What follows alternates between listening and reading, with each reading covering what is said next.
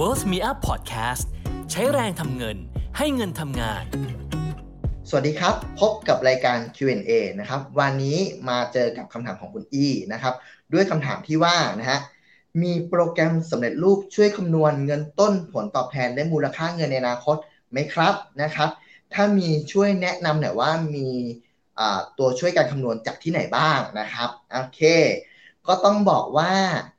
ปัจจุบันนะครับหลาย ๆ หน่วยงานทั้งภาครัฐ เอกชน สถาบันการเงินต่างๆเนี่ยบนเว็บไซต์ของเขานะครับ มีในเรื่องของวางตัวเครื่องมือช่วยคำนวณหรือผมเรียกสั้นๆว่า Cal2 แล้วกันนะครับ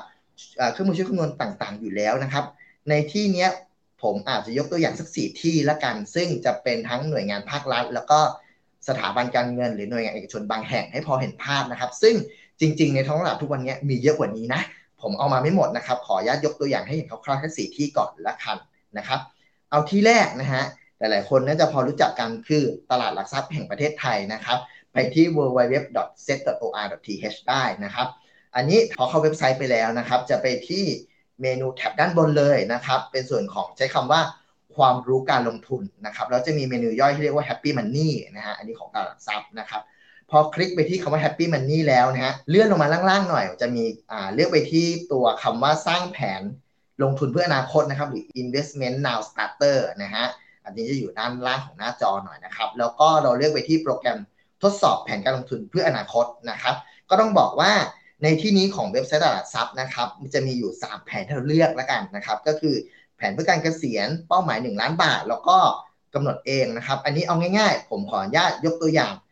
แผนเป้าหมาย 1 ล้านบาทละกัน เพราะนั้นผมเชื่อว่าน่าจะโดนใจหลายคนนะครับ พอคลิกเข้าไปที่เป้าหมาย 1 ล้านบาทแล้วนะฮะด้วยหน้าจอเนี้ยผมขออนุญาตสมมติตัวอย่างละกันว่า ถ้าผมลงทุนด้วยระยะเวลา 10 ปีนะครับ ด้วยนะวันนี้ผมมีเงินเก็บตั้งต้นอยู่แล้ว 50,000 บาทนะครับต้องการเก็บเงินเดือนละ 5,000 บาท หากเป็นเช่นนี้นะครับระบบเขาจะคำนวณให้เลยว่า ถ้ามีการเก็บเงินไปเรื่อยๆ แบบนี้เดือน5,000 บาทนะครับ ผมตั้งซัมชันว่าเป็นเงินฝากทั่วไปละกันนะครับ เงินฝากทั่วไปเนี่ยผลตอบแทนอาจจะไม่มากนักนะครับ จะพบว่าอาจจะยังไม่สามารถถึงเป้าหมายได้นะครับ คือพูดง่ายคือเงินต้น 50,000 บาท ลงทุนใน5,000เนี่ยภายใน 10 ปีอาจจะยังไม่ถึงล้านนะครับ ด้วยด้วยการเก็บเงินอย่างเดียวนะครับ อาจจะต้องระบบก็มีการแนะนำเพิ่มครับ อาจจะต้องมีการเรียกว่าลงทุนเพิ่มเติมนะครับ อาจเช่น อาจจะลงทุนในทางที่มีความเสี่ยงสูงขึ้นนะครับ เช่น ลงทุนกองทุนหุ้นหรือกองทุนผสมนะครับหรือ อาจจะเรียกว่าถ้าไม่อยากลงทุนในเรื่องที่มีความเสี่ยง อยากเก็บเงินแบบเดิมๆ จากเดิมเก็บเงินเดือนละห้าพันก็ต้องเพิ่มเป็นเก็บเงินเดือนละเจ็ดพันสองร้อยสิบแปดบาทนี้เป็นต้น เพื่อให้ถึงเป้าหมายหนึ่งล้านบาทได้ภายในสิบปีนะครับก็ระบบก็จะบอกว่าโอเค เป้าหมายเป็นไปได้ไหมถ้าเป็นไปไม่ได้มีทางเลือกอะไรบ้าง จะเพิ่มผลตอบแทนจากการลงทุนไหมหรือจะยอมเก็บเงินเยอะขึ้นได้ครับนี่คือตัวอย่างของตลาดหลักทรัพย์นะครับ ขออนุญาตตัวอย่างอันที่2นะครับ คืออเป็นของธนาคารแห่งประเทศไทย ภายใต้หน่วยงานที่ว่าศูนย์คุ้มครองผู้ใช้บริการทางการเงินนะครับ w w w 1 2 1 3นะครับ .or.th นะครับอันเนี้ยถ้าเราเข้าไปในเว็บไซต์ไปแล้วนะครับ ไปที่ด้านบนเลยไปที่สื่อและโปรแกรมคำนวณนะครับ ไปที่เมนูย่อยว่าคำนวณเงินออกนะฮะในหน้านี้จะมี 2 แบบหรือ 2 แผนการเงินเก็บให้เลือกนะครับ คือ1เลยคือออมแบบสม่ำเสมอ2คือออมแบบปีเป้าหมายนะครับอันนี้ผมยกตัวอย่างทั้งสองแบบเลยล้วกันนะครับเพราะไม่ได้ซับซ้อนอะไร แบบแรกคือออมแบบสม่ำเสมอนะครับ หากผมตั้งใจว่าจะเก็บเงินเดือนละ 5,000 บาทนะครับ ทุกๆเดือนในทางเลือกที่ผลตอบแทนอยู่ที่ 7%ต่อปีนะครับ เป็นระยะเวลา 10 ปีธนาคารแห่งประเทศไทยคำนวณให้เลยครับว่าด้วยทางเลือกการลงทุนแบบนี้จำนวนเงินลงทุนแบบนี้นะครับ น่าจะมีเงินก้อนได้ประมาณ 887,000 บาท ตอนสิ้นปีที่ 10 เห็นไหมฮะ เราพอเห็นแบบนี้แล้วเราพอนึกภาพออกอุ้ยที่บอกจะเก็บเงินเก็บเงินได้เดือนละห้าพันเหมือนจะเยอะนะครับ ลงทุนในทางเลือกที่มีความเสี่ยงผลตอบแทนสูง7%ต่อปี เอาข้อจริงเนี่ยผ่านไป 10 ปีได้เงิน 8 0 0 0 0 0 บาท เราโอเคกับยอดเงินก้อนนี้ไหม อันนี้น่าจะทำให้พอเห็นภาพนะครับ หรืออีกแบบหนึ่งเอาแบบมีเป้าหมาย อันนี้คือแบบว่าไม่แหละ ฉันอยากจะตั้งใจแล้วว่า ฉันอยากจะมีเงิน 1 ล้านบาทให้ได้นะครับภายใน 10 ปีนะครับ แล้วก็เลือกแล้วว่าอยากลงทุนในทางเลือกที่มีผลตอบแทนสัก 7%ต่อปี โปรแกรมจะคำนวณให้ว่าจะต้องมีการเก็บเงินหรือลงทุนให้ได้เดือนละ 5,637 บาท เพราะนั้นก็กลับมาดูตัวเราเองว่าถ้าอยากมีเป้าหมาย 1 ล้านบาทภายใน 10 ปี เราสามารถเก็บเงินเดือนละ 5,637 บาทได้หรือไม่นะครับ ถ้าทำได้แปลว่าเป้าหมายหนึ่งล้านบาทก็ไม่ได้ยากจนเกินไปเลยนะครับ ถ้าสามารถรับความเสี่ยงที่ผลตอบแทน 7%ต่อปีได้นี่เป็นต้นเพราะเราคงพอเห็นภาพว่าเครื่องมือเครื่องไม้เหล่านี้จะช่วยให้เราออพอคำนวณแล้วสามารถลงมือลง action แผนได้ขนาดไหน นะครับอะมาดูทางเลือกที่ 3 หรือเว็บไซต์ที่ 3 นะครับ อันนี้เป็นของธนาคารออมสินนะครับ เป็นแบงก์รัฐนะฮะอยู่ในเรียกว่าลองเสิร์ชดูก็ได้นะครับ อยู่ในเรียกว่าหมวดของหน่วยงานที่ว่าออมตังนะครับ ความรู้ทางการเงินออนไลน์นะครับของธนาคารออมสินนะครับ อันเนี้ยถ้าเข้าไปทางเว็บไซต์ของเขาแล้วนะครับ omtang.gsb.or.th เนี่ย ด้านบนไปที่เครื่องมือทางการเงินครับ ในหน้านี้จะมีเครื่องมือคำนวณอยู่4หมวดให้เลือกค่อนข้างค่อนข้างหลากหลายพอสมควรนะครับสำหรับแบงก์ออมสินนะครับ ทีนี้ผมขออนุญาตยกตัวอย่างละกันว่า เลือกไปที่หมวดคำนวณเงินออมนะครับวันนี้เราคุยกันเรื่องเงินออมล้วนๆนะเลือกไปที่หมวดคำนวณเงินออมนะครับ แล้วไปที่ในส่วนของคำนวณระยะเวลาการออมตามเป้าหมายนะครับ ฟังก์ชันการคำนวณก็จะมี 2 แบบเหมือนกันนะครับ คล้ายๆ ของธนาคารแห่งประเทศไทยเมื่อกี้เลย นั่นคือออมแบบสม่ำเสมอกับออมแบบมีเป้าหมายนะครับ เพราะนั้นผมดูแล เครื่องไม้เครื่องมือในฟังก์ชันในส่วนเฉพาะส่วนตรงนี้นะครับ เรื่องของออมเงินเนี่ยของธนาคารออมสินผลลัพธ์การคำนวณจะเหมือนกับของธนาคารประเทศไทยเลยเพราะนั้นใครสนใจชอบใช้ของธนาคารประเทศไทยก็ใช้ใครสนใจแบบของธนาคารออมสินก็ใช้ครับ ซึ่งบอกว่าเครื่องไม้เครื่องมือแบงก์ออมสินเขายังมีทางเลือกให้เลือกลองคำนวณตัวอื่นด้วยนะ ถ้าใครมีเวลาลองไปลองคำนวณเล่นๆดูได้นะครับ ขออนุญาตมาเว็บไซต์สุดท้ายเว็บไซต์ที่ 4 นะครับ คือเว็บไซต์ของ w e l l Magic นะฮะ w w w w e l l m a g i c c o m นะครับ ถ้าเราเข้าไปที่เว็บไซต์ของเขาแล้วนะฮะก็ไปที่เลื่อนมาด้านล่างๆหน่อยนะฮะตรงหน้าหลักเรียกคำว่าเมนู My Plan หรือภาษาไทยเรียกว่าวางแผนการลงทุนนะครับ พอเข้าไปแล้วหน้านี้จะมีอยู่ 6 แผนที่เลือกนะครับ ค่อนข้างหลากหลายพอสมควรเนาะ ผมขออนุญาตลองเลือกแผนที่เป็นวางแผนเพื่อออมเงินละกันนะครับ ต้องบอกว่า w e l l Magic อาจจะมีจุดเด่นที่ต่างกับ 3 เว็บไซต์แรกนิดนึงนะครับ ก็คือว่า ฟังก์ชันการคำนวณเขาค่อนข้างซับซ้อนกว่านะครับหรือค่อนข้างที่จะปรับสมมติฐานได้เยอะกว่านะครับเพราะฉะนั้นถ้าใครเป็นสายซับซ้อน หรืออยากจะลงทุนแบบละเอียดหน่อย ผมแนะนำก็ WealthMagik ก็ตอบโจทย์พอสมควรนะครับก็ผมยกตัวอย่างละกัน ถ้าผมเลือกวางแผนเพื่อการออมเงินแล้วนะครับ แล้วผมลองฮะลองเลือกว่าถ้ามีเงินตั้งตั้งต้นอยู่ 50,000 บาท คือวันนี้มีเงินเก็บอยู่ที่50,000 บาทนะครับ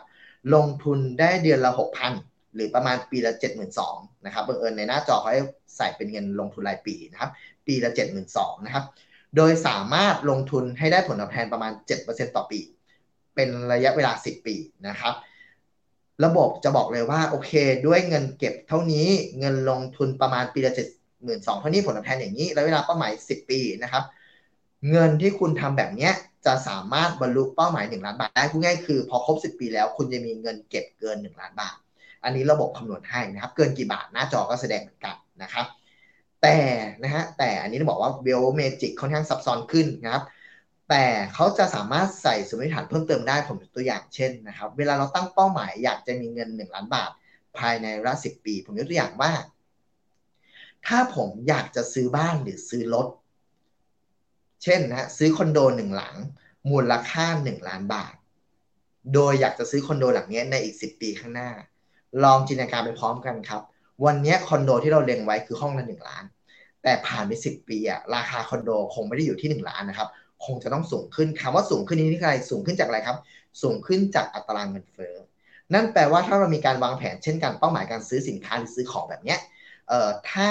วางแผนระยะยาวควรต้องมีการใส่สมมติฐานเงินเฟ้อเข้าไปด้วย ในที่นี้ผมยกตัวอย่างเช่น ผมอยากจะซื้อบ้านหรือซื้อรถราคา 1 ล้านบาท หากมีการคิดเงินเฟ้อ3%ต่อปี เพราะนั้นวันนี้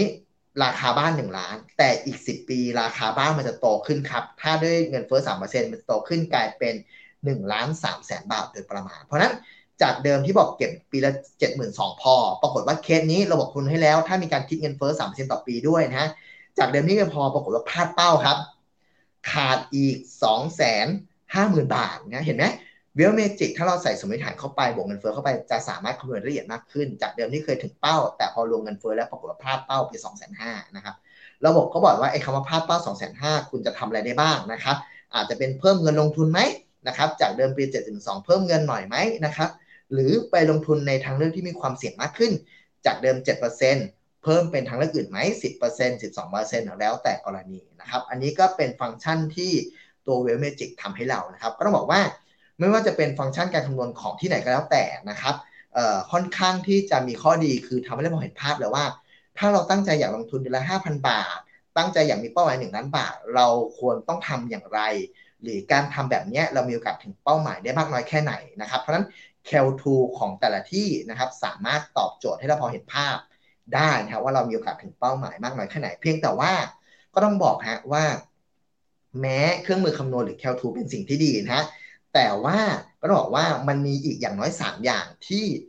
c a l 2 หรือว่าเครื่องมือคำนวณบนเว็บไซต์ไม่ได้บอกเรา เราต้องให้ความสัมพันธ์กับมันเองนะครับ อย่างน้อย 3 สิ่งละกันนะครับสามสิ่งนี้ได้แก่อะไรบ้างนะครับหนึ่งเลยคือความเหมาะสมของมูลค่าเป้าหมาย อย่างเมื่อกี้ผมบอกว่าผมอยากจะซื้อคอนโดหนึ่งล้านบาทในสิบปีข้างหน้าคำถามคือ เอ๊ะ เอาแค่ณวันนี้ฮะ ราคาคอนโดหนึ่งล้านบาทมันหาได้แน่ ๆ ใช่ไหม หนึ่งล้านบาทมัน make sense ใช่ไหมนะครับ อันนี้เรื่องที่หนึ่งนะฮะ ยังไม่พอซื้อคอนโดหนึ่งล้านบาท แล้วราคาคอนโดต้องโตตามเงินเฟ้อเราคำนึงถึงเรื่องนี้แล้วหรือยังนี่คือเรื่องที่หนึ่งคือความเหมาะสมของมูลค่าเป้าหมาย หรือบางคนบอก plan อยากเกษียณอยากมีเงินสิบล้านตอนเกษียณนึกว่าพอเอาเข้าจริงสิบล้านตอนเกษียณพอไม่พอ เราต้องประเมินว่าได้ด้วยหรือไม่นะครับ อันนี้คือความเหมาะสมมูลค่าเป้าหมายที่ cal tool อาจจะไม่ได้บอกเรา เราต้องอาจจะต้อง ประเมินเอง หรือต้องใช้ cal tool ตัวอื่นมาช่วย support ตัวนี้นะครับ เรื่องที่ 2 ผลตอบแทนที่เหมาะสม เมื่อกี้ตั้งแต่ต้นจนจบผมพยายามยกตัวอย่างว่าผลตอบแทน 7%ต่อปีนะฮะคำถามคือ เราเหมาะกับผลตอบแทน 7%ต่อปีหรือไม่นะครับเช่นผลตอบแทน7%ต่อปี คุณอาจจะต้องลงทุนสัดส่วนสินทรัพย์ที่เป็นสิ่งสูง เช่นหุ้น 70%ตราสารหนี้ 30%คำถามคือ เรารับความเสี่ยงได้ใช่ไหม หรือโปรแกรมบอกว่าผลตอบแทน 7%ต่อปีไม่ถึงเป้าขยับเป็น 10%ต่อปีคำถามคือ ลงทุนอะไรล่ะให้ได้ผลตอบแทน 10%ต่อปี ซึ่งโดยปกติก็มักเป็นกองทุนหุ้นไทยหรือกองทุนหุ้นโลกนะครับแปลว่าคุณเอาเงินทั้งหมด ไปลงทุนกองทุนหุ้นคำถามคือรับความเสี่ยงได้ใช่ไหมแคลทูอาจจะไม่ได้บอกเราลึกถึงขนาดนั้น เขาบอกแค่ว่าถ้าอยากถึงเป้าหมายขยับผลตอบแทนสูงขึ้นสิแต่ถามว่าผลตอบแทนสูงขนาดนั้น ใช่ทางเลือกการลงทุนที่เหมาะกับเราหรือไม่แคลทูไม่ได้บอกเรานะครับ สุดท้ายเลยคือ ต่อให้แคลทูดียังไง